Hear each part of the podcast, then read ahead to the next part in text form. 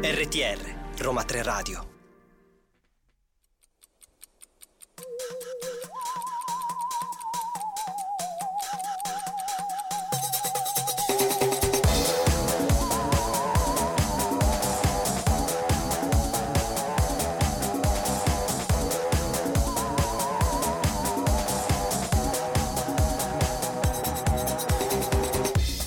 Buongiorno, buongiorno da Me Streaming, avete sentito la nostra bellissima sigla, Melissa Ventura e Giovanni Verazzo. Eccomi qua.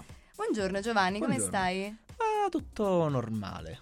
Normale. Normale, normale. Ma normale. oggi è mercoledì, Eh, siamo a Me Streaming. siamo contenti. Dobbiamo tenere compagnia ai nostri ascoltatori fino alle 12.30 e tu mi dici normale. Eh sì, perché se poi partiamo già con come stai benissimo, poi deve andare per forza calando. Invece se parto normale, andiamo crescendo. È vero, questa potrebbe essere una, una bella interpretazione. C'ho una un risposta mood. per tutto, esatto, esatto. Per esatto. tutto? Sì, sì, sì, sì, sì, sì, Allora ti chiedo, ti- compitino, Chiedi. compitino.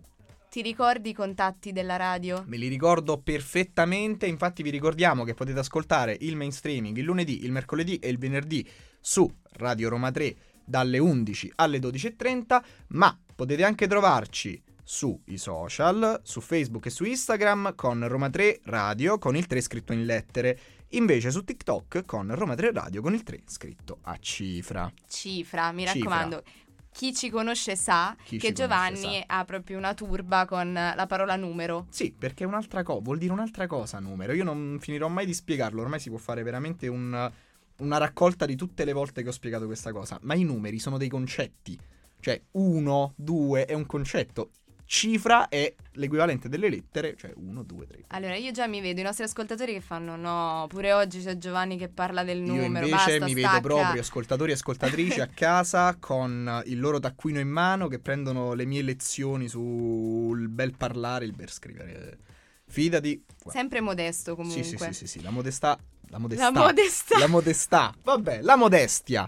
Così. Andiamo avanti. Neologismi. Comunque oggi parleremo come al solito di esteri, di interni, di cultura e spettacolo. Avremo anche un approfondimento, però non vi diciamo niente perché è una sorpresa. Eh beh, sì, se surprise, no, Che lo surprise. facciamo a fare? Ehm, che dire Giovanni? Che dire? Io mi ascolterei un po' di musica. Ascoltiamoci allora Aurora con Cure for Me.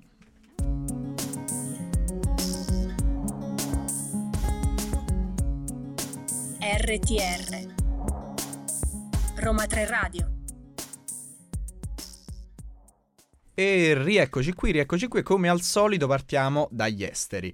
E partiamo dagli esteri e partiamo dalla data odierna perché oggi, martedì 10 ottobre, eh, anzi ieri in Era realtà, mar- ieri. era ieri, però ve lo diciamo con un giorno di ritardo, martedì 10 ottobre, ieri, è stata la ventunesima giornata mondiale contro la pena di morte, nonostante in Europa sia rimasta solo la Bielorussia a non aver abolito ancora la pena di morte. Nel resto del mondo la situazione è ben più complessa. Negli Stati Uniti è ancora presente in 31, eh sì, in 31, scusatemi, stamattina è proprio non è giornata con i numeri, comunque con i normale. numeri, non con le cifre Eh, eh, eh. con eh, appunto i 13, 13 stati dei 50 degli Stati Uniti ancora adottano la pena di morte e appunto mentre in Africa e in Oriente la situazione è ancora peggiore, ancora più diffusa. Nel 2022 l'incremento delle esecuzioni è stato del 53% rispetto all'anno precedente, con la maggior parte di esse dovute a reati di droga e concentrate in Arabia Saudita, Iran ed Egitto. Va inoltre tenuto conto della mancanza dei dati relativi ai paesi asiatici che sono sotto dittatura. Nonostante ciò, nel 2022 Kazakistan, Papua Nuova Guinea, Sierra Leone e Repubblica Centrafricana hanno abolito la pena di morte per tutti i reati, mentre eh, Guinea Equatoriale e Zambia l'hanno abolita solo per i reati ordinari. Nonostante l'anacronistica presenza della pena di morte in molti territori, sono in incubazione processi che prevedono di abolirla, anche grazie alla pressione della coalizione mondiale di ONG, avvocati e sindacati. Beh, effettivamente noi non abbiamo i dati, per esempio, di- della Corea del Nord con quel simpaticone che... È vero, è vero, Che poi è- effettivamente. Non Lì non, pe- non penso ci dicano niente, però poi sappiamo effettivamente da indiscrezioni internazionali che poi non solo pena di morte, ma anche queste pene di morte particolarmente cruente. Cruente. sì. Eh sì. Invece passiamo a un paese che la pena di morte non ce l'ha e andiamo avanti e passiamo in Finlandia e parliamo appunto del presidente Niisto e del- della questione riguardante il gasdotto Baltic Connector.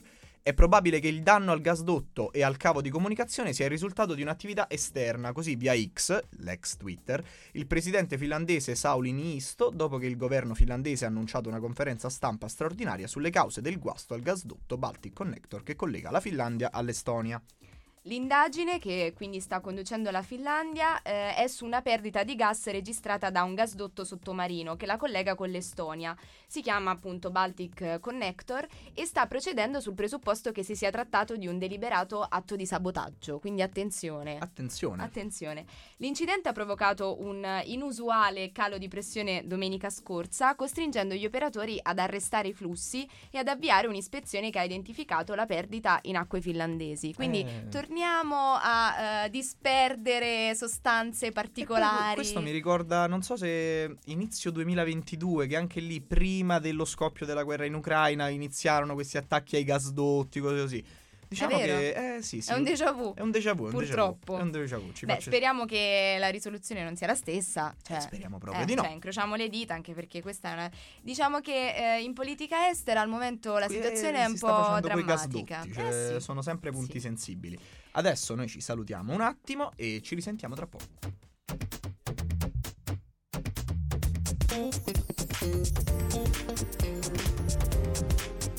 RTR, Roma 3 Radio. Era Nightmares. E tu li fai gli incubi, Giovanni? Sì. Sì, vabbè, gas. Il tuo incubo più grande? Io ho avuto per anni T'ho messo in l'incubo che- difficoltà. Sì, sì, sì, no, no. Non Ho volevo. avuto l'incubo per anni che arrivasse una pandemia globale e poi per ragioni Ma tu non fai gli incubi, cioè tu fai delle profezie allora. Sì, sì, io quando faccio gli incubi sogno il futuro, cioè tipo no, non che sogno il futuro, però tipo che sogno che sta per Come succedere Raven. cosa. Hai capito? Non ci io credo. sono il Raven di Caserta. Attenzione, attenzione. Ebbene Caserta, oddio. Vabbè, non apriamo l'argomento sparso- di dove io sia perché è molto complicato. Però noi adesso andiamo. Andiamo in, in Russia. Attenzione. Perché eh, il presidente russo eh, Vladimir Putin, durante un incontro al Cremlino con il primo ministro iracheno Mohamed, Mohamed al-Sudani, ha proposto la creazione di uno Stato palestinese come possibile soluzione al conflitto. Il nuovo scoppio di violenza tra i palestinesi e gli israeliani, che abbiamo ben visto purtroppo eh, nei TG, sì, nei giornali. È un ottimo esempio del fallimento della politica degli Stati Uniti in Medio Oriente. Queste sono eh, le parole di Putin. Quanto mai assolutamente distaccato da questa cosa, non c'è nessun intento politico. in No, direzione. assolutamente. eh. E il presidente, tra l'altro, ha anche esortato le parti in conflitto in Medio Oriente a minimizzare e ridurre a zero i danni alle popolazioni civili. Che a me verrebbe da dire: Signor ma chi Putin. sta parlando? No, cioè, Cioè, signor Putin, ma come? Eh, Cioè, Putin che dice di minimizzate e riducete a zero i appunto. danni alle popolazioni civili? Appunto, cioè, Vabbè, eh, non è vabbè. che è molto mh, rassicurante e soprattutto detto da lui. Eh beh, non è proprio mister coerenza, diciamo. Però Ma vabbè, va bene, continuiamo a parlare sempre di esteri e sempre di argomenti inerenti il conflitto scoppiato sabato, perché arriviamo in Unione Europea e parliamo appunto di una, scel- di una recente scelta dell'UE. Infatti, dopo l'attacco di qualche giorno fa, l'Unione Europea ha deciso di sospendere i finanziamenti destinati all'Università Islamica di Gaza. I fondi arrivati dall'UE durante gli ultimi anni sfiorano il miliardo ed erano finalizzati alla promozione dei territori in Palestina. Nonostante ciò, non sono mancate le accuse verso l'università di ospitare le riunioni di Hamas, a cui sarebbero stati versati anche dei fondi europei. Per incrementare i rapporti con le università occidentali sono state stipulate convenzioni relative alla partecipazione al progetto Erasmus ⁇ Secondo alcune testimonianze, durante le elezioni si poneva particolare attenzione a temi come il martirio di attivisti anti-israeliani ed erano presenti laboratori per lo sviluppo di razzi. Quindi, diciamo, delle elezioni un po' particolari. Eh sì, non Roma 3 non ci abbiamo No, Roma 3 non- sviluppo dei razzi. Purtroppo no, però potrebbe essere interessante. Ovviamente non, non utilizzate a scopi bellici, però No, un così. razzo ludico. Sì, così. E l'europarlamentare della Lega Silvia Sardone si è scagliata contro l'Europa per aver usato milioni di euro per finanziare il terrorismo. E vabbè. Ma in questa guerra che trasversalmente coinvolge molti altri stati e in cui rientrano eh, interessi anche esterni ovviamente, bisogna sempre fare una distinzione tra il supportare la causa palestinese e sostenere Hamas. Vabbè, che mi sembra una dichiarazione quantomeno importante, anche perché nei, pro- nei- negli scorsi giorni stiamo vedendo molta confusione, secondo me, tra appunto causa palestinese e Hamas e anche poi dall'altro lato molta confusione tra la fede ebraica e l'appartenenza, diciamo, di essere cittadini dello Stato di Israele, che comunque non significa in qualche modo supportare quello che fa il governo di Netanyahu. Ma stiamo parlando di una guerra, Eh quindi beh, non, certo, non certo, esiste il certo. buono e il cattivo, no? Dai, Vabbè, cosa vuoi dire? No, cioè nel senso è un argomento molto complesso e da Sì. dividere secondo me la popolazione civile dalle scelte dei governi Eh. oppure di gruppi terroristici come quello di Hamas sicuramente. Beh, sì, sicuramente. sì, sì, sì, sì, no, volevo No, fare un po' il, eh, il polemico. Vuoi, vuoi fare il polemico? fare il polemico. Ma allora si, si stai, ti stai accendendo. Mi sto allora. accendendo, vedi da normale stiamo salendo adesso. Basta, allora io ti stronco e ci ascoltiamo Sant di Stromae. RTR Roma 3 Radio. Eccoci, rieccoci e ripartiamo con gli interni, ma prima facciamo una brevissima rettifica perché a quanto pare stanno arrivando delle nuove notizie riguardanti la sospensione dei fondi europei all'Università di Gaza e pare che in realtà sia una proposta di un singolo europarlamentare, ma che negli ultimi nel- nella serata di ieri, nella mattinata di oggi, effettivamente siano arrivate notizie molto confuse dalle agenzie e ci siamo cascati anche noi. Siamo Quindi umani, non c'è niente di succedere. certo. No, non c'è niente di certo, per il momento si tratta di una appunto di una proposta di bloccare i fondi all'Università di Gaza anche in virtù di quelle accuse che abbiamo letto prima. Però adesso, fatta questa rettifica, noi torniamo a parlare di interni Sì, e parliamo appunto della nostra Presidente del Consiglio Giorgia Meloni che ieri si è recata in visita alla sinagoga di Roma e eh, lì ha incontrato il rabbino capo Riccardo Di Segni. Al termine dell'incontro, che mh, pare sia durato circa un'ora, la Presidente ha espresso la sua solidarietà alla comunità ebraica romana e italiana per poi annunciare la sua intenzione di intensificare la protezione dei cittadini italiani di religione ebraica. Secondo Meloni, il rischio di emulazione degli atti criminali da parte di Hamas potrebbe arrivare anche da noi e eh, per questo si è detta intenzionata a difendere i fedeli da ogni possibile forma di antisemitismo. La Presidente, all'indomani degli attacchi di Hamas, aveva espresso telefonicamente la solidarietà del governo italiano al presidente israeliano Netanyahu e sempre ieri mattina, parlando appunto poi di iniziative del nostro governo riguardo questa questione, il ministro degli esteri Antonio Tajani ha comunicato su X, appunto sempre come al solito il vecchio Twitter, il rientro in patria di circa 200 italiani in fuga da Israele a bordo di due aerei militari atterrati a Pratica di Mare. Altri voli poi sono arrivati nel pomeriggio, sempre appunto per mettere in salvo italiani che stanno fuggendo da questa situazione. Sempre eh, parlando appunto del, conflit- del conflitto ehm, tra Israele e Palestina, eh, la eh, nostra Camera appunto eh, ha approvato la risoluzione di maggioranza. E eh, ricordiamo che la risoluzione è uno degli atti con cui il Parlamento indirizza il governo, quindi praticamente è come se desse un po' un consiglio, no? Eh, non è niente di ehm, eh, diciamo meramente di procedurale, certo. sì, non, non- può, ehm, non può far È un- dimettere il esatto, governo. Esatto, esatto, è un però- moglio di indirizzo, serve... Esatto. E quindi eh, l'Aula della Camera ha approvato con 299 sì la risoluzione di maggioranza che impegna quindi il governo a evitare che arrivino dei fondi a- ad Hamas e che quindi siano utilizzati per finanziare attacchi terroristici e incitare all'odio verso Israele. Ehm, sono state approvate anche le tre risoluzioni presentate dalle opposizioni, eh, con addirittura lo stralcio della parte relativa all'insediamento dei coloni in, Gi- in Cisgiordania. La risoluzione firmata dal Partito Democratico, dal Movimento 5 Stelle, impegna il governo ad attivarsi immediatamente affinché l'Italia partecipi e sostenga ogni iniziativa sia in seno all'Unione Europea che insieme ai nostri alleati e alle organizzazioni internazionali che quindi consenta di giungere alla liberazione di tutti gli ostaggi, di evitare l'escalation eh, militare, di proteggere le popolazioni civili e di garantire a Israele il diritto a esistere e a difendersi. Manca una parte della risoluzione, infatti, non è, mm, non è completa. perché appunto si parlava dell'insediamento dei coloni in Cisgiordania che è stata votata a parte e respinta con 122 sì e 172 no. La, il via libera arriva anche per la risoluzione del terzo polo in cui si impegna il governo a cooperare per il disarmo di Hamas e a ricostituire un processo di pace che riaffermi il diritto di Israele e Palestina a coesistere. Ricordiamo appunto che la linea del governo italiano è quella dei due stati. Per quanto riguarda il PD, la segretaria Schlein ha dichiarato la necessità di isolare Hamas e ha condannato senza se e senza ma l'aggressione subita per mano dell'organizzazione terroristica, spiegando inoltre poi come quella tra i due popoli e dei due stati sia l'unica strada da intraprendere, per arrivare poi a una pace nell'area del Medio Oriente. Quindi diciamo c'è un quadro molto compatto, molto unitario. Sì, curiosamente in Italia perlomeno sembra che la soluzione dei due stati sia quella apprezzata da quasi tutti i partiti del Parlamento. Adesso noi andiamo in musica, ci ascoltiamo Olivia Rodrigo con Getting Back e torniamo fra poco.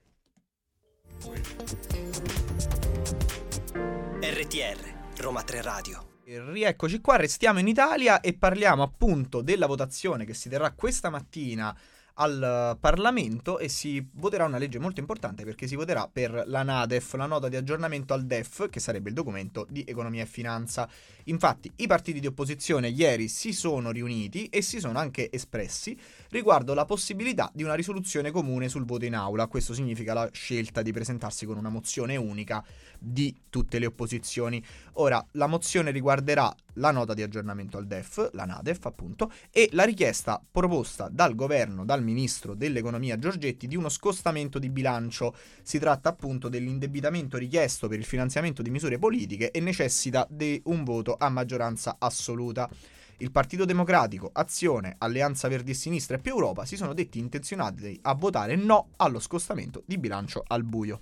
I partiti d'opposizione convergono sulla richiesta di uno stanziamento da 4 miliardi richiesto dal ministro della Sanità Schillaci e eh, secondo il leader di azione Carlo Calenda sarebbero necessari 8 miliardi da investire per il personale sanitario e altri due per rimediare ai 10 milioni di prestazioni sanitarie prioritarie in lista d'attesa eh, una risoluzione appunto eh, condivisa eh, delle opposizioni. Nel pomeriggio di ieri si sono riuniti anche i parlamentari del Movimento 5 Stelle eh, per discutere la linea da tenere durante le votazioni. Sì, Quindi esatto. È stata una giornata un po' di riunioni. Eh beh sì, ora dobbiamo aspettare i risultati del voto di questa mattina per vedere poi realmente i partiti come si schiereranno. Sappiamo che appunto poi il Movimento 5 Stelle su queste decisioni tende a essere un po' più sibillino, quindi si scopre solitamente in aula la decisione del movimento che poi spesso lascia la libertà di iniziativa ai singoli parlamentari che possono votare secondo coscienza, mentre gli altri partiti appunto si stanno schierando su questa richiesta di un finanziamento di 4 miliardi per però, la sanità.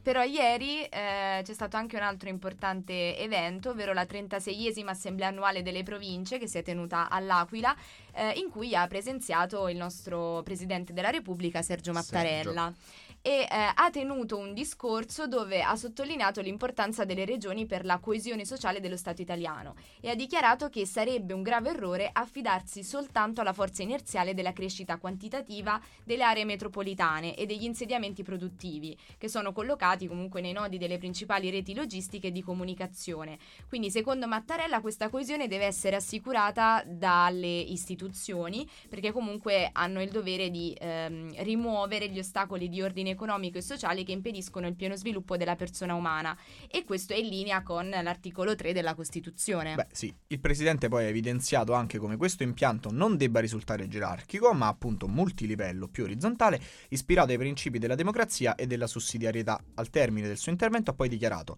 Auguro alle province italiane di servire con onore e successo le loro comunità. È un tempo di ripresa dopo la transizione che le ha riguardate.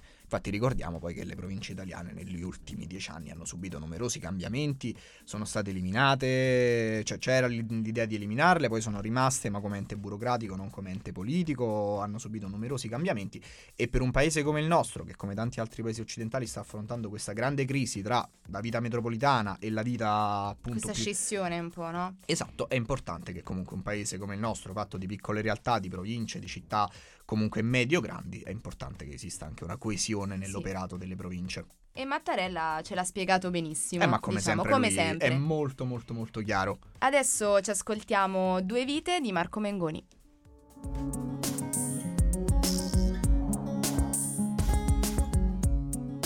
RTR Roma 3 Radio vite. Io non ho, non ho ancora capito sta canzone di che parla. Cioè, non ho capito sta cosa, i giri, la vita. Cioè, nel senso, tipo, la vita. Parla di due persone che si sono lasciate Ah. e che quindi, come eh, tante storie d'amore, loro si sono lasciate, però continuano a cercarsi, a incontrarsi. Sono due vite, perché prima magari era una sola perché stavano insieme, e poi sono. Perché lui fa, dice giri e vite. Io pensavo stava a parlare tipo di attrezzi.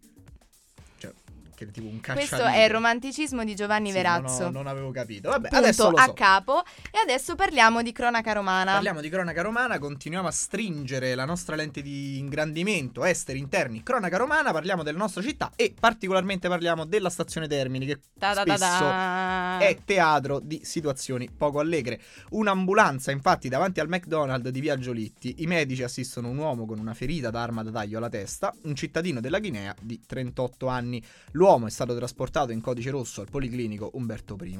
Un altro uomo è stato segnalato tempestivamente da alcuni testimoni come l'autore di un accoltellamento avvenuto pochi istanti prima sul marciapiede di Via Giolitti, in seguito a un'accesa lite scoppiata fra due senza dimora per futili motivi. Le guardie particolari giurate dell'Italpol lo hanno bloccato al binario 24, quindi sicuramente avranno bloccato anche un treno. Eh, può essere. Magari oppure il binario 24 in quel momento c'era nessuno. Beh, comunque, sottoposto a controllo è stato trovato in, in possesso della eh, roncola usata poco prima per eh, accoltellare il 38enne. No, mi ha fatto ridere La roncola. roncola, vabbè, però- che effettivamente non è un attrezzo che solamente si usa per... No, cioè, è un una pezzo da cosa molto studiata, Capito? molto... mm, E comunque è stato consegnato agli agenti della polizia ferroviaria. La sua posizione è ora al vaglio dell'autorità E giudiziaria. diciamo che il controllo della sicurezza nella stazione Termini, come sempre, è molto complicato. Non invidio veramente chi si deve occupare di questo. Assolutamente no. E eh, adesso però ci spostiamo in un altro quartiere, anche qui poco mm, lavoro. Eh beh, anche qui spesso consigliato. Eh sì, poi posso dire, lunedì c'era un blitz a, Torme- a Torbella Monaca, ma noi del mercoledì che facciamo tutto in grande, oggi parliamo di un maxi blitz Eh. a Torbella Monaca. E certo, perché eh, all'alba è scattata questa maxi operazione di polizia e carabinieri eh, coordinata dalla direzione distrettuale antimafia della Procura di Roma, che ha portato a 27 arresti per accuse diverse.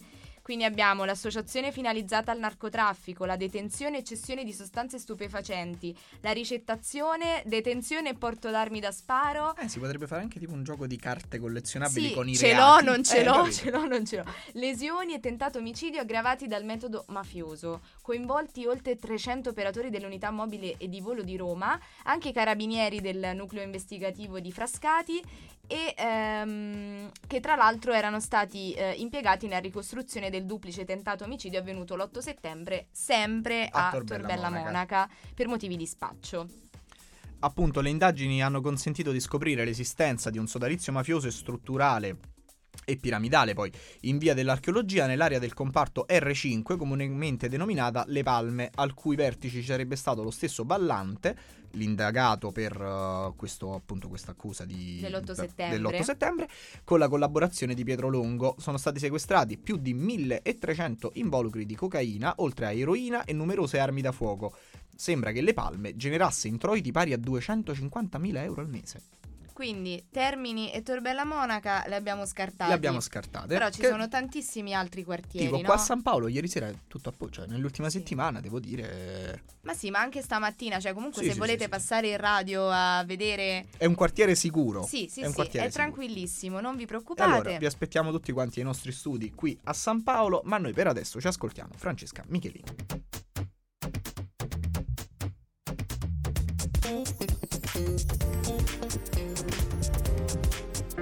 RTR, Roma 3 Radio.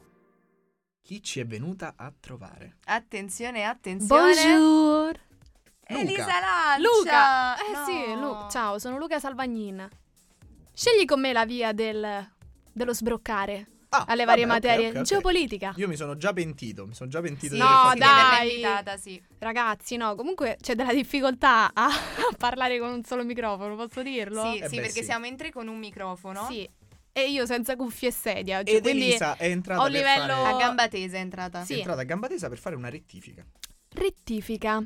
La, can- la canzone di Marco Mengoni Due Vite sarebbe una sorta di soliloquio notturno tra Marco Mengoni e Marco Mengoni, quindi non c'è nessuna presunta storia d'amore finita, è lui che fa questa analisi psicologica si psicoanalizza. Sì, Cioè- diciamo, scelta di marketing, ma sì, mandiamo un pezzo romantico dove si può intravedere la fine di un amore.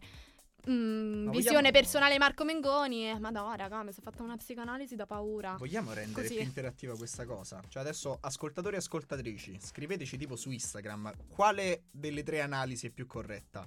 Cioè Melissa che dice è una storia d'amore fallita, Elisa che dice è Marco Mengoni che si parla addosso o io che dico è una canzone sul bricolage? Sul- Ma vabbè, per le vite. È perché dice a me la cosa che dice giri e vite, a me mi fa pensare Vabbè, tipo un due cacciavite. vite. Eh, cioè, due che ne so. Le Vabbè. viti, Secondo Beh, me si dice c'ha ragione. viti, Vigna. scusa. due viti. Eh, Perché sono vite plurale viti. Quando Eh. parliamo di bricolage. Sì, ci fanno Esatto. segno di sì qua- dalla regia. Eh Sì, stavo anche pensando guardando in alto. La regia No, dice Giovanni, sì, non plurale può di vite essere- vite. No, non può essere non può bricolage. essere bricolage. Tanto lo sappiamo che Luca scriverà in anonimo. Eh, Sì. bricolage. C'ha ragione Giovanni. Oh, Ma non è che se due persone sono amiche, mo Adesso voi mi caccio. qua. Cioè, Esatto. proprio Sì, sento la mano che caccio. mi spinge, tipo, aprite quella porta. Esattamente. vabbè, noi che facciamo? Andiamo avanti. Noi andiamo avanti e parliamo di cultura e spettacolo e comunque rimaniamo nella nostra bella città perché parliamo della festa del cinema di Roma del 2023 perché è iniziato il conto alla rovescia per la rovescia Rovescia. la rovescia per la diciottesima edizione della festa del cinema di Roma in programma dal 18 al 29 ottobre del 2023. Quest'anno il festival mette in luce il talento delle donne con riconoscimenti per Isabella Rossellini e una selezione di film d'esordio diretti da registi come Paola Cortellesi e Giovanna Mezzogiorno. La programmazione offre anche retrospettive su Maria Callas e una trasposizione cinematografica del romanzo storico di Elsa Morante, La Storia. Dallo scorso anno la Festa del Cinema di Roma è stata ufficialmente riconosciuta come festival competitivo ed è stato introdotto eh, un concorso internazionale eh, dal titolo Progressive eh, Cinema, Visioni per il mondo di domani. Presenti 18 film in gara, tra cui 3 titoli italiani. C'è ancora Domani di Paola Cortellesi, Holiday di Edoardo Gabriellini e eh, Mi fanno male i capelli di Roberta Torre. I biglietti saranno disponibili presso la biglietteria centrale dell'Auditorium Parco della Musica Ennio Morricone dal 17 al 29 ottobre con orari estesi fino alle 22.30. Eh beh, già che ci siamo, noi facciamo anche un annuncio di servizio pubblico perché Sì. parlando di cinema qui a questi microfoni, oggi pomeriggio in realtà ci ritrovate sempre me, sempre Melissa con Stai Go facendo la marchetta. Sto facendo la marchetta e ora ve la, Attenzione! ve la tenete. E c'è- sì, sì, ce la teniamo tutti quanti. Quindi ci sentiamo di nuovo parlando di cinema oggi dalle 4 alle 7. Adesso noi andiamo in musica e ci ascoltiamo Feel Good Inc. dei Gorillaz.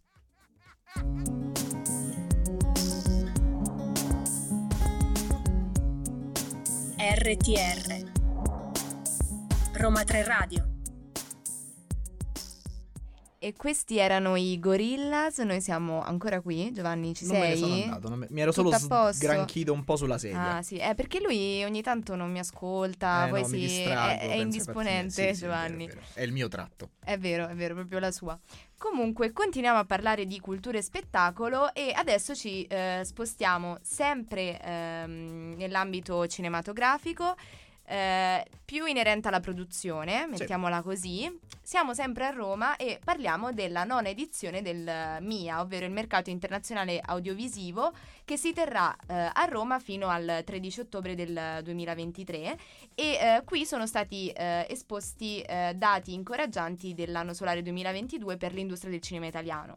Eh, 355 i film prodotti in Italia nel 2022 eh, che hanno superato del 13,4% i numeri eh, del 2021, mentre le opere web sono cresciute del 65,7% e quelle televisive eh, quasi del 40%. Sempre nel corso del mercato internazionale audiovisivo sono stati citati anche altri dati, alcuni tutt'altro che positivi. Nicola Borrelli, infatti direttore generale del cinema, di- direttore generale cinema e audiovisivo del Ministero della Cultura, ha evidenziato come per il 2023 sia prevista una quota di mercato per i film italiani attorno al 18%, numero ben lontano dal 40% toccato negli anni prima della pandemia. Questo forte aumento della produzione potrebbe essere dovuto anche a degli investimenti pubblici nazionali erogati nel 2022 tramite il tax credit, un credito d'imposta fornito ai produttori indipendenti di nazionalità italiana che avrebbe coperto il 40% del costo eleggibile di produzione di opere cinematografiche, ammontando a fine anno a una cifra pari a 175.000 no, 175 milioni di euro. Beh, eh, diciamo, purtroppo i numeri del cinema italiano. Da un lato, effettivamente il nostro paese sta vivendo un po' una rinascita dal punto di vista dell'immagine, cioè c'è un, secondo me c'è un po' un desiderio d'Italia anche internazionale, Sì, nei, questo nei film, sicuramente, nelle serie sì. TV, ma il nostro paese s- credo non stia riuscendo molto a coprire a livello produttivo. Però dai, questi richiesta. dati comunque sono incoraggianti. Vabbè, no? come al solito, poi tu hai visto la parte positiva, io invece sono un po' il pessimista della cabina, quindi subito ecco qui non ci sono i soldi, non ci fanno fare i film, ma andiamo avanti perché parlando di altri argomenti su cui conviene essere pessimisti, parliamo di Kanye West e del suo concerto a Reggio Emilia, perché analizzando la vita e la carriera del famoso rapper americano Kanye West, appunto al secolo Ye, sperando che non cambi di nuovo nome d'arte tra poco, si capisce subito come sia sempre difficile capire quale sarà la sua prossima mossa, perché anche oggi, ed è questo il caso, perché nonostante i lavori per la costruzione del parco della RFC Arena di Reggio Emilia siano apparentemente già partiti, non vi è ancora l'ufficialità dell'evento, anche se la data più papabile sarebbe comunque il vicinissimo 20 ottobre 2023, che è tra soli 9 giorni. Cioè, quindi lui non, non si sa. Cioè, fra nove giorni forse Potrebbe esserci Kanye West, Forse. potrebbe non esserci Non Kanye esserci. West. Comunque, ehm, eh, delle fonti riportano che il rapper di Chicago è al lavoro sul suo nuovo album ed è possibile che abbia scelto di allestire l'evento di Reggio Emilia proprio per presentare al mondo intero questo suo nuovo lavoro, no? E eh, conoscendo comunque Kanye West, l'album potrebbe essere ancora incompleto ed è possibile che voglia comunque farlo già ascoltare al mondo e agli 80.000 spettatori previsti per l'evento. Il signor West poi è un altro di quelli molto innamorati dell'Italia. Attualmente vero, sta con un'italiana, vero. si era sposato in Italia, viene qui in Italia. a Poi perché Reggio Emilia? Come si sono incontrati? Vabbè, perché è un grandissimo, una grandissima arena, cioè... Io non so niente, cioè tu lo sai non ci io, sei mai stato? io musicalmente non so quasi No, nulla. È un grandissimo palco, sicuramente. Poi Vabbè. comunque Kanye West fa molti, molti numeri ai concerti, vende un sacco di biglietti, quindi sicuramente sono necessari degli spazi adeguati. Poi non so se ti ricordi a Roma, al Circo Massimo, Non mi ricordo la polemica. Niente. Eh vabbè, ma gli ascoltatori Vabbè. lo sanno. e lo parlando sanno. di altri artisti che io non ascolto, Elodie, Affari Spenti.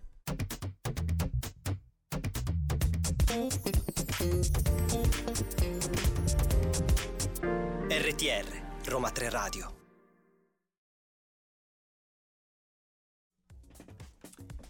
E rieccoci qui, siamo con il nostro ospite, siamo pronti per l'approfondimento. E Delle 12, delle 12. come al solito. Delle 12 si diceva, continuiamo a parlare di personaggi che amano l'Italia, forse magari adesso qualcosa di meno pop di Kanye West, ma di comunque interessante. Sì, oggi siamo in eh, compagnia del ehm, ricercatore e co-organizzatore dell'evento eh, Le onde della cultura e la geologia dei linguaggi, ehm, che si terrà appunto il 16 ottobre 2023 dalle 10, eh, ovvero Giuseppe Episcopo. Benvenuto, buongiorno. Grazie, grazie, buongiorno, buongiorno a voi, buongiorno agli ascoltatori. Allora, il 16 ottobre si terrà questo evento eh, su eh, Carlo Emilio Gadda, no? E eh, si terrà nel Dipartimento di Lingue, Letterature e Culture Straniere. E come sarà organizzato questo evento? Ah, bene, in realtà c'è, un- c'è una coincidenza, sono i 50 anni dalla morte di Gadda che ha dato inizialmente la spinta per realizzare un, uh, un programma che però abbiamo pensato di realizzare nella maniera più rabdomantica o rapsodica possibile. Lo abbiamo fatto io per uh, Roma 3 e Federica Pedriali per l'Università di Edimburgo dove c'è un centro di studi gaddiano molto importante. Seguiremo in realtà o proveremo a ricostruire la, mm, la- la- la- la forma con la quale la Gadda stesso lavora, per cui non, non ci occuperemo soltanto delle opere letterarie, ma anche del mondo culturale nel che ha affrontato in generale. Infatti partiremo da un dialogo tra Marta Perrotta, che qui è ben conosciuta, e Rodolfo, Sac- e Rodolfo Sacchettini, che tra i giovani critici che si occupano di radio e radiodramma è tra i più attivi, ed erogueranno partendo dalla- da una stagione felicissima in realtà per la radio italiana, che inizia nel dopoguerra con il Pri Italia, che diventa un, un vortice di voci della radio mondiale. Continua negli anni 50 con la nascita del terzo programma, che è l'Epica Star Program della BBC. Gadda lavorerà alla radio per cinque anni, dal 50 al 55, ed è un periodo nel quale gli intellettuali iniziano a lavorare molto con i mezzi di comunicazione, all'epoca quindi in particolare soprattutto la radio, prima che fosse necessario scegliere tra essere apocalittici e integrati, come avrebbe poi voluto Eco. Certo, poi sempre citando Eco, anche Eco è stato tra i personaggi del mondo intellettuale italiano che in quegli anni hanno partecipato poi alla costruzione della televisione per quanto riguarda Eco in Italia, anche se poi Eco è sempre un po' della- ridimensionata questa sua partecipazione alla RAI, è sempre detto soltanto scritto qualche cosa, ma mi sono acceso su- sul mio amato, quindi Quindi l'evento inizierà alle 10 e poi proseguirà anche nel pomeriggio? Inizierà alle 10, proseguirà con un secondo appuntamento più accademico, interverranno Andrea Cortellessa che parlerà in particolare del, del pasticciaccio, ma degli elementi legati alle, alle eco post-belliche nel, nel romanzo di, di Gadda, aggiungendo uno strato in più a questo romanzo che già di per sé è molto stratificato. Continuerà Cristina Savettieri, che ho conosciuto a Edimburgo quando era Marie Curie Fellow, e lei si occuperà di una cosa particolare, che è una delle caratteristiche di Gadda, essere in qualche modo intempestivo. Sembra che sia arrivato quando è troppo tardi. In questo senso lei si collegherà con il concetto di intempestività creato da Said, che parla di stile tardo, quando qualcosa è così successivo rispetto all'epoca nella quale è nata da diventare quasi una novità e il pasticciaccio in questo senso può essere considerato anche un epitome di questo, è un testo che diventa quasi postmoderno nel momento in cui esce, per quanto sia ambientato nel 27, esca nel 47 la prima volta e poi di nuovo nel, nel 57 in Italia. Certo, poi stiamo anche parlando, sento, di temi molto anche contemporanei, che comunque stiamo parlando di guerra, stiamo parlando anche di intermediarietà, temi comunque che tornano anche nel dibattito di oggi, può essere importante parlare e riscoprire un personaggio come Gadda. Ma noi adesso andiamo un attimo in pausa e torniamo tra poco.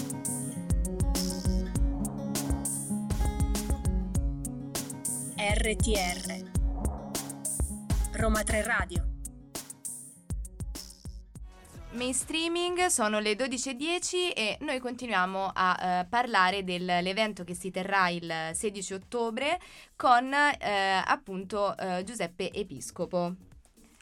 Bentornato. Grazie, Ehm, bentornato. allora, Mi eh, aggancio, se posso, sull'aspetto della novità, forse del quale Certo, sì, parlavamo. sì, in sì, realtà, prego, mh, prego. perché c'è anche qui un'altra fortunata coincidenza. È uscito ieri I Viaggi alla morte di Gadda per Adelphi, e con la cura di Maria Rosa Bricchi. È l- un testo che anche questa ha una sua storia in qualche modo intempestiva. Sono dei saggi raccolti, eh, scritti tra, il 20 tra metà degli anni 20 e la metà degli anni 50, pubblicati nel 58, tra l'altro. Gadda dirà in un'intervista radiofonica che questo è il testo che si è divertito di più a fare Ah. e a scrivere. Vabbè, allora citando qualcuno, una voce di quest'estate, sembra interessante, lo leggeremo. E andiamo avanti con appunto poi la programmazione del- dell'evento. Eravamo rimasti alle ore 15 con la vita del romanzo. Sì, riprenderemo il, il pomeriggio con un incontro tra una straordinaria interprete della letteratura Silvia De Laude e uno scrittore Emanuele Trevi che si è occupato molto spesso anche di scrittura e ha scritto anche su, su Gadda. In realtà noi partiremo dal significato del narrare, della narrazione, uno dei testi che sono presenti proprio nei Viaggi alla morte, in un'intervista al microfono. Uh, Gadda dice che uno dei suoi obiettivi è narrare, poi specifica le diverse forme nelle quali si sviluppa un racconto, una narrazione e sarà interessante approfondire questo aspetto partendo proprio dalle parole di, di Trevi, di uno scrittore. Anche questo poi il tema della, della narrazione, degli approcci alla narrazione, sta diventando, anche qui è una cosa oggi molto presente anche nel, nel dibattito. Il tema della narrazione è un qualcosa che è presente da molti anni nel dibattito intellettuale, ma che oggi si è anche molto più popolarizzato e può essere sicuramente molto interessante per i nostri studenti e le nostre studentesse che parteciperanno all'evento e alla fine rimane soltanto un ultimo evento dalle 16.15 alle 18 con appunto 3 4 4 4 ospiti. Sono tre, tre Ah. ospiti, qui Ah, c'è un tre, errore ok, nel, nel maiuscoletto che, che non è nella versione, non è presente nella versione che comun- verrà stampata. Comunque ricordiamo che eh, sulla pagina eventi eh, del- dell'Università Roma 3 eh, potrete trovare eh, l'evento eh, del, del 16 ottobre, eh, sicuramente anche nelle pagine Instagram del Dipartimento di Lingue, Letterature e Culture Straniere e in quello di Roma 3, uniroma3.it. insomma. Certamente, anche qui ai microfoni della radio Ma poi sì, non, noi- faremo, non mancheremo di ricordarvi Sicuramente. Di partecipare. Comunque, per chiudere, eh, noi ricordiamo appunto che si terrà eh, in via del Valco di San Paolo eh, 19, che quindi è la sede di, di Lingue. Eh, si terrà 16 ottobre 2023 dalle 10 e poi durerà per tutta la giornata. Sì, fino alle 18. E ringraziamo Giuseppe Piscopo per essere stato qua, per averci aggiornato su questo evento eh, appunto molto importante. E mm, direi di andare in musica a questo punto. Che dici? Eh beh, e ci punto ascoltiamo la mia canzone. La tua canzone, vai.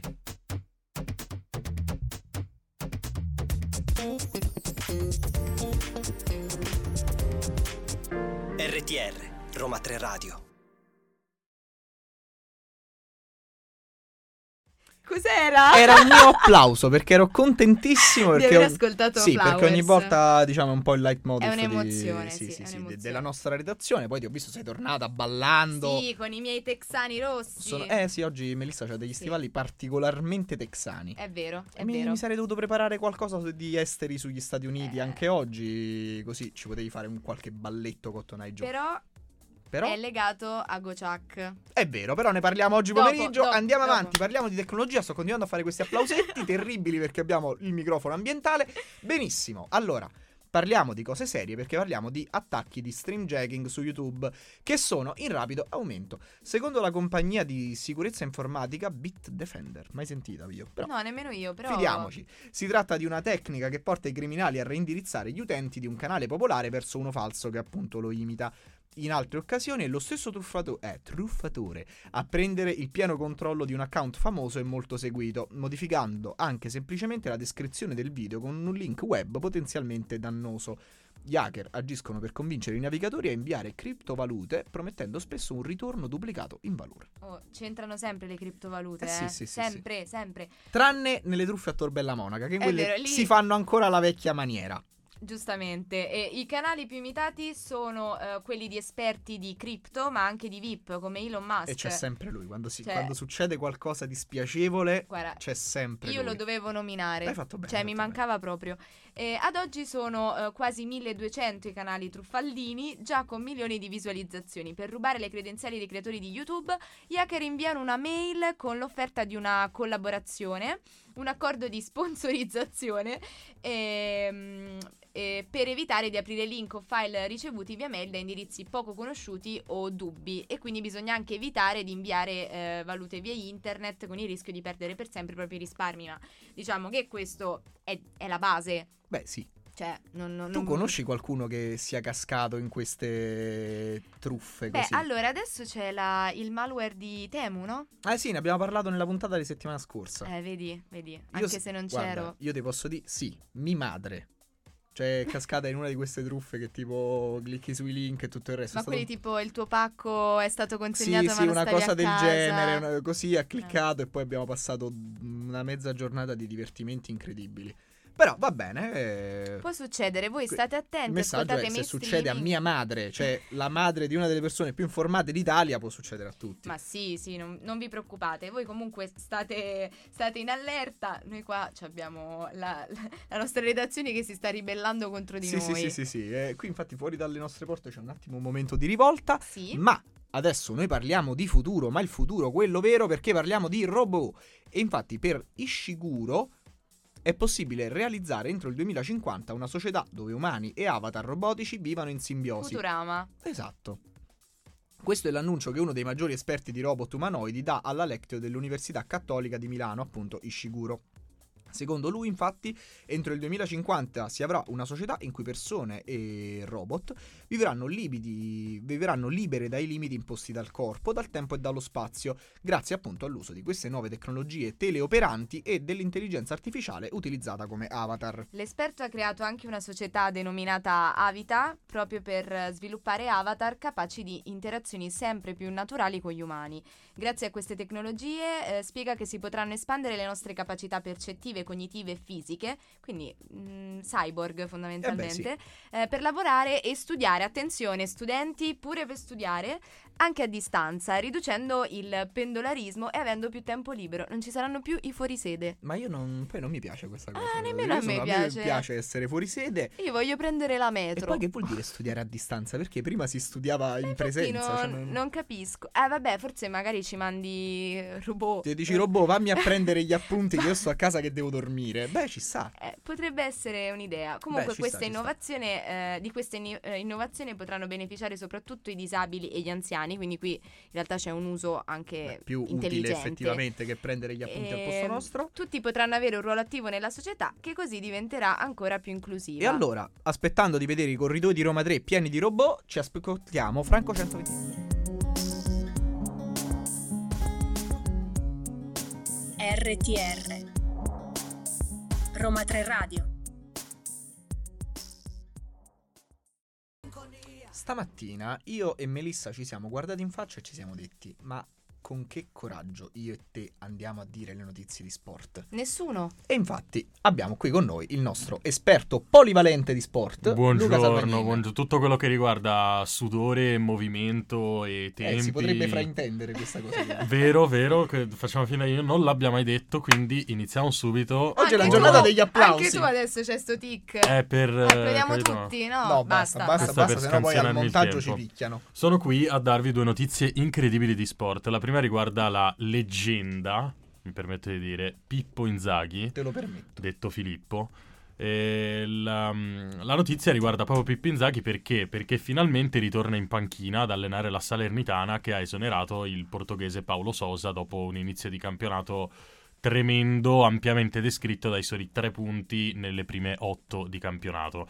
Ehm, il tecnico italiano è arrivato a Salerno già nella giornata di oggi e si trova a dirigere il suo primo allenamento dovendo risollevare il morale di una squadra distrutta da un inizio di stagione disastroso che di questo passo potrebbe portare molto facilmente a una retrocessione. Al campione del, del mondo del 2006 spetta il compito di sfruttare anche l'imminente pausa nazionali, quindi la sosta del campionato, per dare ritmo e spirito a un 11 che ancora non abbiamo visto. Ma la vera notizia che voglio darvi oggi, di cui sono molto fiero, o forse no, Perché tu Eh, hai fatto qualcosa per collaborare. eh, che sono stato ca- certamente, io sono, sono stato il motivo per cui questa decisione è arrivata, ovvero gli europei di calcio 2032 che saranno svolti eh, in una mm, eh, come si dice in una come posso Una dire? cooperazione in una tra cooperazione Roma- tra Roma, tra l'Italia e la Turchia. Eh, è stata definita come un'occasione storica anche dal capo delegazione dell'Italia che è il grandissimo Gianluigi Buffon. Eh, il presidente della FIGC Gravina dice che si tratta di un'opportunità perfetta per provare a rivoluzionare un- l'idea di infrastruttura calcistica ma anche sportiva in generale presente nell'intorno paese, nel nostro paese eh, con l'intento di ehm, ammortizzare, grazie al sodalizio appunto con la Turchia, queste mh, spese veramente esagerate per la realizzazione di un evento simile. Attualmente ci sono 10 città in lista. Quindi non Pari- per forza Roma. No, no, no, certo, le, Ma le su, città italiane vuoi, però... mettere- vuoi vedere che non mettano Roma? l'Olimpico di Scusate, eh. Roma, Roma sicuramente è quella che è più certa tra tutti, anche se ora eh, dei- tutti gli stadi che sono stati Aspetta, presi... diciamo in- un attimo prima le città perché Certo, parliamo di Bari, città- Roma, Milano, Genova, Cagliari, Torino, Verona, Napoli e Firenze. Parliamo- Qual è la vostra cinquina? Eh, la mia cinquina ti posso dire Torino che è già certa, è l'unica che è già certa perché ha lo stadio più nuovo, Roma, Milano, Napoli, Firenze. Questa secondo me è la mia cinquina. Gli altri eh, da Veneto mi dispiace un po' per Verona, ma verranno probabilmente scartati, ma perché eh, si parla di necessità di lavori di ehm, ripristino e modifica delle infrastrutture che devono iniziare entro e non oltre il 31 marzo 2027, dunque i lavori non possono comunque essere troppo massicci perché sennò non c'è abbastanza tempo. Comunque anche Re- Cagliari io non la escluderei. Eh, forse Sì, ma- anche solo per avere un'isola Cioè, potrebbe se avere qua un senso. questa cosa, i lavori vanno realizzati entro il 31 di marzo, vuol dire che Roma tra il Giubileo, le Olimpiadi e questa È roba qua un di Euro cantiere. 2032, cioè, guarda, Tutto un cantiere. noi ci un troviamo la città che tra Arriviamo a anni- 3000. Cioè, non... Passiamo dagli ne anni dobbiamo 50 andare. del Novecento al 3000. Già- L'Italia, posso concludere Concludi, soltanto concludi. una piccola postilla. l'Italia si ritrova ad organizzare e ospitare una grande kermesse calcistica ben 42 anni dopo Italia 90. Perché Vabbè, certo, ora, 2032. è un grande ricordo per noi il mondiale di casa che Ma non ricordo fu di fortunato. Che nato nel nato. 98. Vabbè, dai, ma il mondiale di casa, dai, il racconto dei storica. Vabbè, genitori, sì, esatto. Sì, sì, sì, sì. E, e niente, quindi speriamo che nonostante saremo già qualificati in quanto nazione ospitante, speriamo di arrivarci vincenti e non eh, depressi, tristi e sportivamente orrendi. Madonna, Vabbè, come come ma- hai chiuso con adesso. dolore. Cioè, no, no, sì. ma va tutto bene, va Ma, tutto ma bene. Realismo, noi- realismo. ma siamo noi gli italiani, siamo noi lo spirito Eh, di questo paese. cioè, guarda qua quanta Cioè, gioia, gua- quanta guarda. allegria. Sportivamente l'Italia si risolleva sempre nei momenti bui, infatti. Comunque, io direi che per risollevare gli animi ci ascoltiamo un po' di musica, così vado a ballare con i miei texani vai, vai, rossi.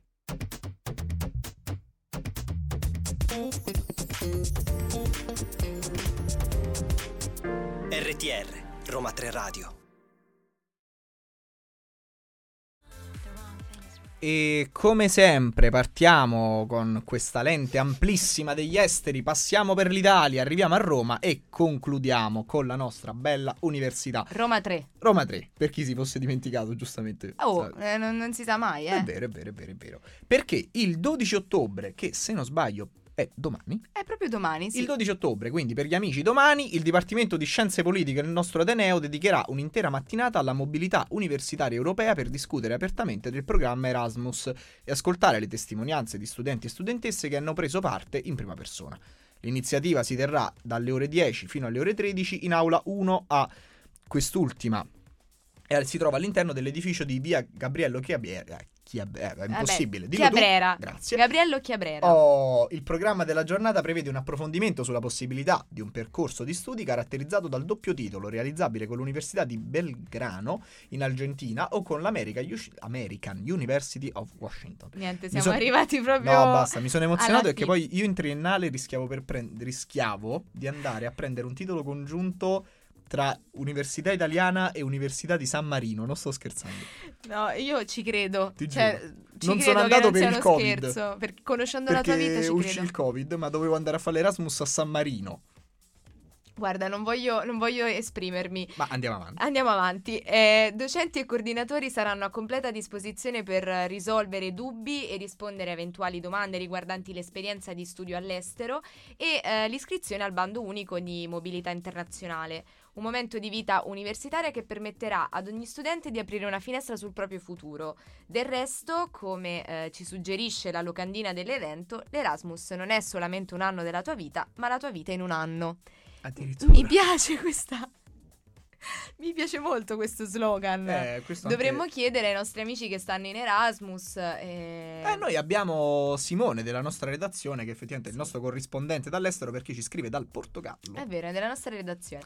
E vabbè, magari gliela possiamo dire oppure la starà ascoltando. Sicuramente ci starà sicuramente starà ascoltando. ascoltando E allora, parlando sempre di cose festose, di feste, parliamo della neo inaugurata stagione teatrale del 2023-2024 del Palladium. Voi non avete idea della difficoltà in questa cabina perché io ogni due frasi che dico eh, Melissa scoppia a ridere. Comunque, la stagione teatrale del 2023-24 del Palladium celebra i primi vent'anni di attività di questo teatro, del nostro teatro universitario che è sito nel cuore della storica borgata di Garbatella ed è divenuto ormai uno spazio felice di interazione fra comunità accademica e istituzioni del territorio. Un progetto che da vent'anni celebra l'arte, la musica, il cinema e lo spettacolo in tutte le sue forme. Inoltre, il teatro presta particolarmente attenzione alla formazione dei più giovani, proponendo tirocini e laboratori per gli studenti universitari.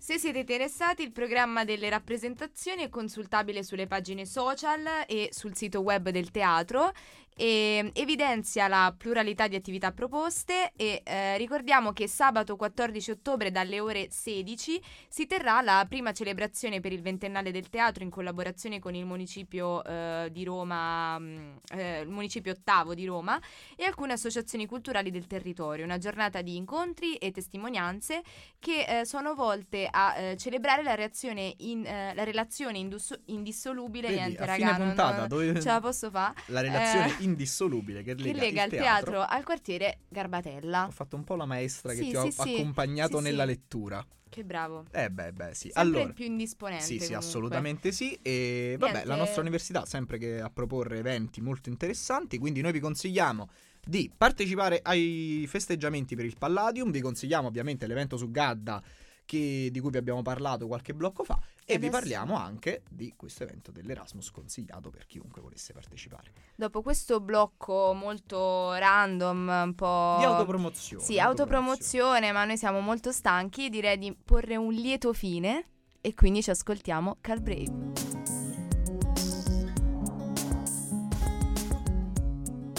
RTR Roma 3 Radio E questo era il lieto fine di Car Brave, che tra l'altro è stato ospite Eh, al nostro evento di Roma però, 3 eh. e io non c'ero Tu e non lo dobbiamo c'eri. sottolineare Sì, questo Melissa Giovanni. Ventura non è venuta all'evento. Ma io c'ero a distanza, vi Mm, pensavo, vi, vi mandavo tante positive vibes. Non, non ci sono arrivate a me, Elisa e gli altri che eravamo sotto palco. Vabbè, ma tu c'eri da Margherita Vicario? Ecco, Eh, allora vabbè, siamo eh, pari. Vabbè, siamo vabbè, pari. Vabbè, vabbè, no, sempre a rivangare il passato. Comunque, Con ste mani, guarda. eh, lo so, prossima puntata le leghiamo. Mani legate, mani legate. Dietro la schiena. Difficile perché poi non mi posso alzare durante le pause musicali per ballare insieme al resto della redazione. Però, vabbè, che te devo dire? È finita. È finita così. finita anche finita oggi. Così, è finita anche oggi. Cioè, oddio, per me te in realtà non è finita. Non è finita perché noi vi aspettiamo alle 16 Marchetta dalle numero due. 16 alle 17 con Go Check Yourself ci siamo io e Melissa che dobbiamo litigare, già lo sappiamo, sì, sì, sulla sì, filmografia degli ultimi, degli ultimi film della filmografia di Wes Anderson. Esatto, quindi eh, rimanete collegati. No, oddio, No, no, vabbè, dai. fino alle 14. Vabbè, sì, se volete collegarvi, collegatevi. L'importante è essere lì alle 16. Esatto, esatto. Poi comunque noi ve lo ricorderemo con i nostri social che ricordiamo sono ehm, Facebook e Instagram con Roma 3 Radio con il 3 scritto a lettere e eh, TikTok con Roma 3 Radio scritto a- eh, con il 3 scritto a cifra. Madonna mia, quanto ti voglio bene. Eh, perché se no, cioè, voi non potete capire perché voi non vedete No, la no. sua faccia, ma mentre uno sta dicendo i contatti, cioè, tu vedi la sua faccia che è proprio tutta concentrata, che ti Ho il terrore gela. che turni il Roma 3 col 3 scritto a numero che non si può sentire e un'altra cosa che non si può più sentire siamo noi due che abbiamo Esatto, parlato fin troppo. veramente. Quindi vi salutiamo, i contatti ve li abbiamo detti, ci risentiamo a questi microfoni con noi il prossimo mercoledì, ma con il prossimo morning che è venerdì, sempre alle 11 fino alle 12.30. Grazie Giovanni. Grazie Melissa e grazie ascoltatrici e ascoltatori. Ciao. Bella là.